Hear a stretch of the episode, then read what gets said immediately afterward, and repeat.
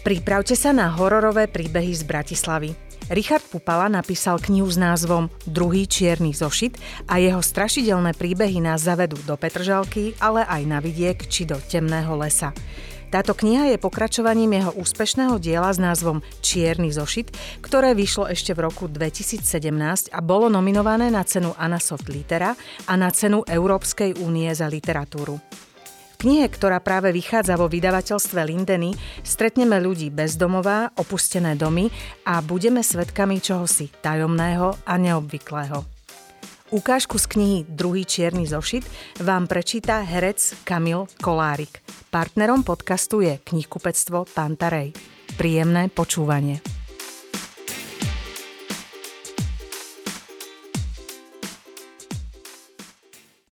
Richard Pupala pri jazere. Zbadali ho pri non-stop tesku, kde si mladší chlapec kúpil bagetu. Prechádzal cez parkovisko, meravo, asi mal niečo s nohami. Chlapík v zimnej bunde, hrubej na túto noc, prvú teplú noc na konci apríla. Stačili na ňu bombery, aké mali chlapci. Rozopnuté. Starší zachytil chlapíkov pohľad, keď mu tvár skrivila grimasa – Roztiahol čeluste, ako by vykríkol, akurát, že z neho nevyšiel hlas. Všimol si, že chlapík je bosý. Nemal ani ponožky. Drgol do kamaráta. Práve sa zahryzol do bagety a spoločne sledovali, ako prešiel k lampe, kde sa zastavil. Nad hlavou mu krúžil hmyz, priťahovaný svetlom. Zrazu chlapíka vystrelo dozadu, tak prudko, až sa zdalo, že to jeho chrbtica nevydrží. Hneď ho však aj zohlo dopredu a keď z neho oblúkom vytriskol hustý prúd, mladší sa znechutene odvrátil. Zhnusenie staršieho malo odlišný účinok. Dalo pokyn nohám. Poď, vykríkol. V behu si zapol bomberu a dotklo sa pravého vrecka. Mladšiemu chlapcovi ten letmý dotyk neušiel. Odhodil bagetu, len ho zdržiavala, vytiahol si zips a bombera mu povzbudivo obopla trup. Vystrelil za kamarátom, vedel, že vo vrecku nosí nôž a predstava, že bude pritom, keď ho použije, mu do tela pumpovala adrenalín. Chlapík sa otočil. Trvalo 3 sekundy, kým sa mu pocit nebezpečenstva predral do vedomia. Milan, lebo to bolo jeho meno, sa pustil do behu. Celé dni chodil po sídlisku. Nevedel ako dlho. Len chodil a chodil. Nespal. Nie v normálnom zmysle slova a nemal potuchy, kedy naposledy jedol. Na svitaní sa spametal. Stiahol si ponožky, aby si poobzeral chodidlá zodraté do krvi.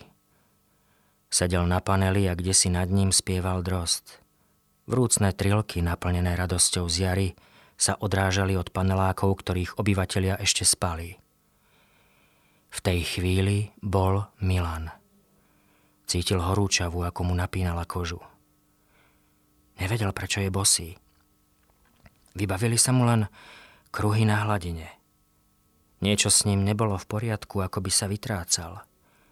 Kúsky vedomia nedávali zmysel, nedali sa poskladať. Topánky hodil do jazera. Vstal a po chvíli svoje meno zase zabudol.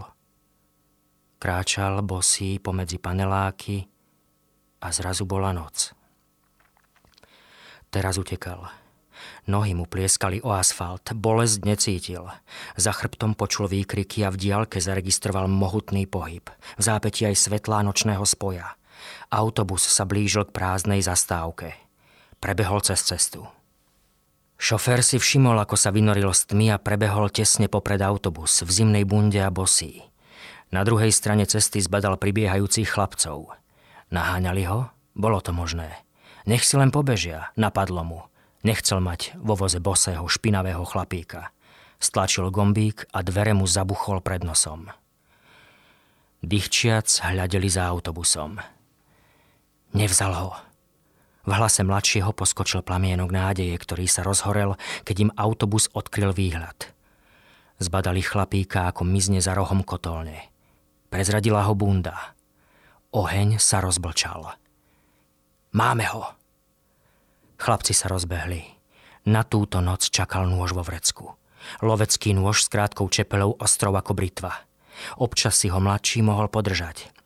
Zovrel ho v dlani, počaškal a cítil, ako mu jeho hrozivá energia vibruje pred laktím. Nôž vzbudzoval rešpekt. Keď raz neopatrne prešiel prstom po čepeli, elegantne mu roztvoril vrchnú vrstvu kože a vypustil kvapku krvi.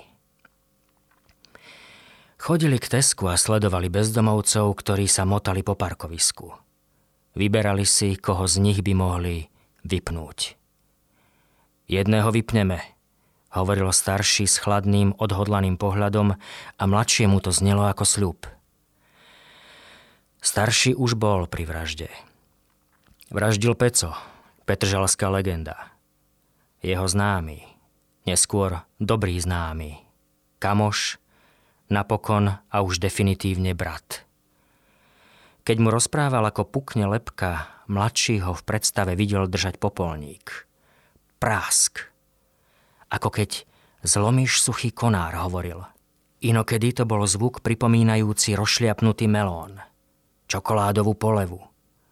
Keď ten príbeh počul prvý raz pred čajkou, krčmou pri jazere, stála sanitka, do ktorej nakladali mŕtvého, zakrytého plachtou. Časom sa verzie menili. Rozprávač sa presunul do interiéru, menili sa uhly pohľadu aj obsadenie. Mladšiemu to bolo jedno. Mal ten príbeh rád. Neprestával ho vzrušovať. Lukášova mama, chlapec sa volal Lukáš, bola na nervy z toho, že sa po nociach túla v spoločnosti staršieho grázla. Dnes pred odchodom z domu sa jej vysmial do tváre a tresol dvermi. Mal chuť do nej strčiť, nech sa prebudí.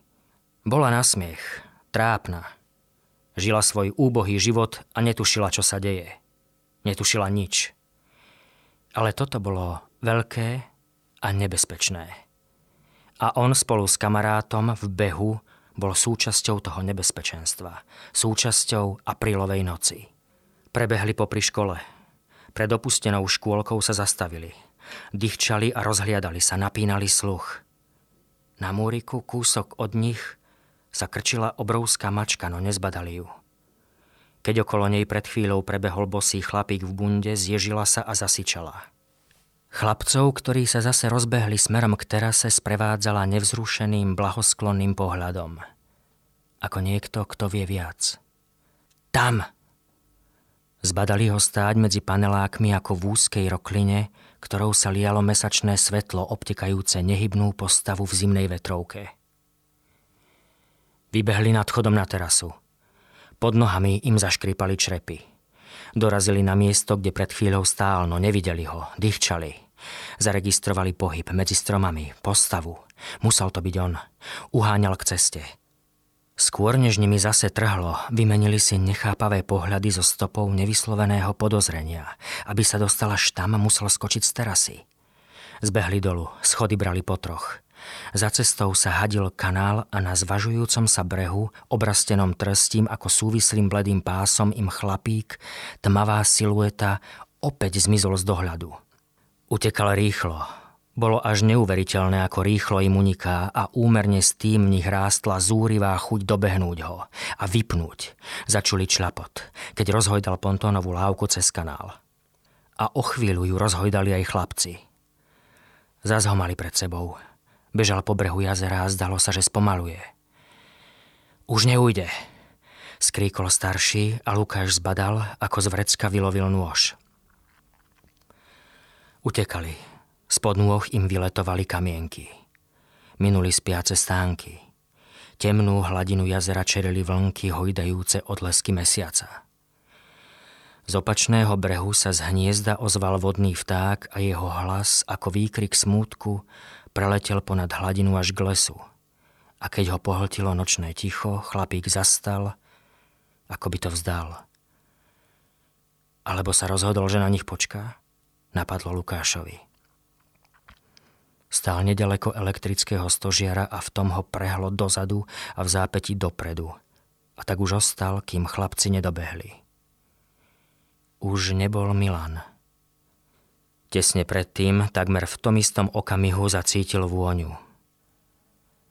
Svoju mamu nikdy nevidel.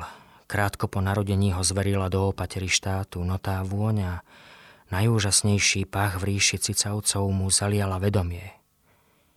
a v zápäti ho vyplo. Chlapci pár metrov pred ním spomalili.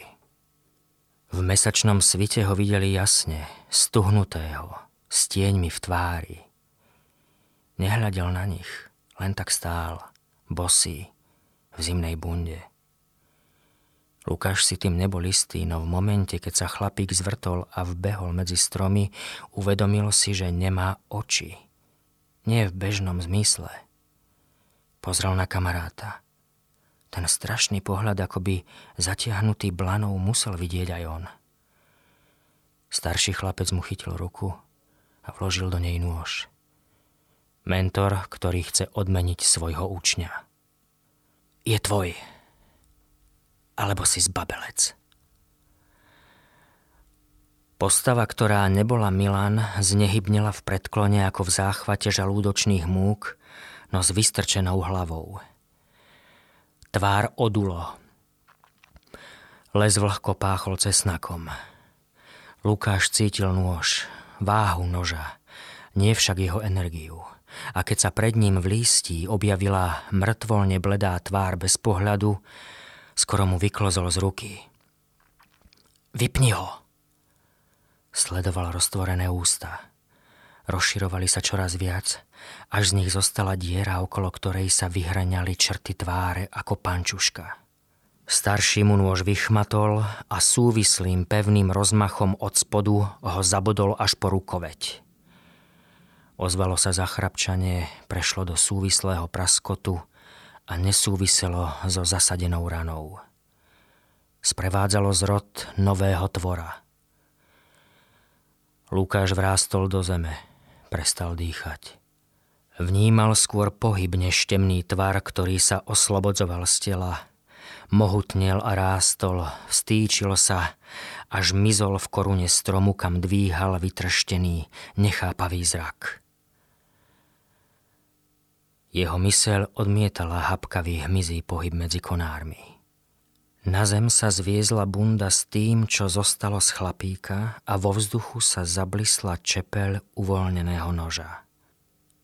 Len čo ho starší chlapec vytiahol, lístie nad hlavami zašušťalo a temná masa blesku rýchlo vyplnila priestor. Chňapnutie pohltilo nôž celým ramenom – Chlapec, ktorý dostal od rodičov meno Radoslav, sa začudovane obrátil na mladšieho kamaráta. V pohľade sa mu zatrepotalo čosi ako výčitka. Z ramena mu zostal kýpeť pod plecom a do cesnakového pachu sa vmiešal zvuk krvavej spršky, kropiacej vegetáciu. Radou trup oblápili členité, kovovo lesklé končatiny zakončené hákmi a skôr než sa mohol naplno rozvinúť jeho vresk, tvor ho ďalším výpadom vypol. Ohromné čeluste, mocné a efektívne ako nové pracovné nástroje zachvátili hlavu a zvuk, ktorý sa pritom ozval, nepripomínal prasknutý konár, rozšľapnutý melón ani chrupnutie čokoládovej polevy na zmrzline. Bol to zvuk rozdrvenej lepky. Lukášovi sa v rozkroku rozlialo teplo. A Rado letel k slnku, pod sebou láskavú, rozžiarenú tvár maminky. Teplo, ktoré rýchlo chladlo, nemalo na Lukáša vplyv. Pred sebou mal posledný zákmit kamarátových tenisiek, ktoré sa vzniesli do koruny stromu a potom už len mávanie listov. Bez toho, aby si to uvedomoval, spravil krok dozadu. A po ňom ďalší a ďalší. Neobracal sa. Zastal v jazere, po kolená vo vode, s pohľadom upretým medzi stromy. Tam ho zbadal prvý nedočkavý rybár.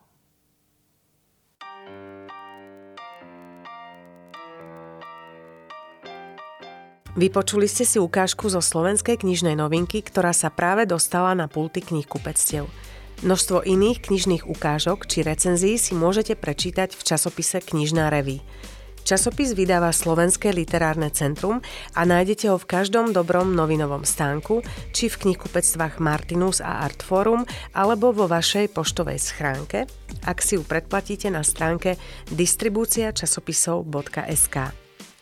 Články alebo ukážky z knižných noviniek vo zvukovej podobe pre vás pripravujeme každý druhý týždeň.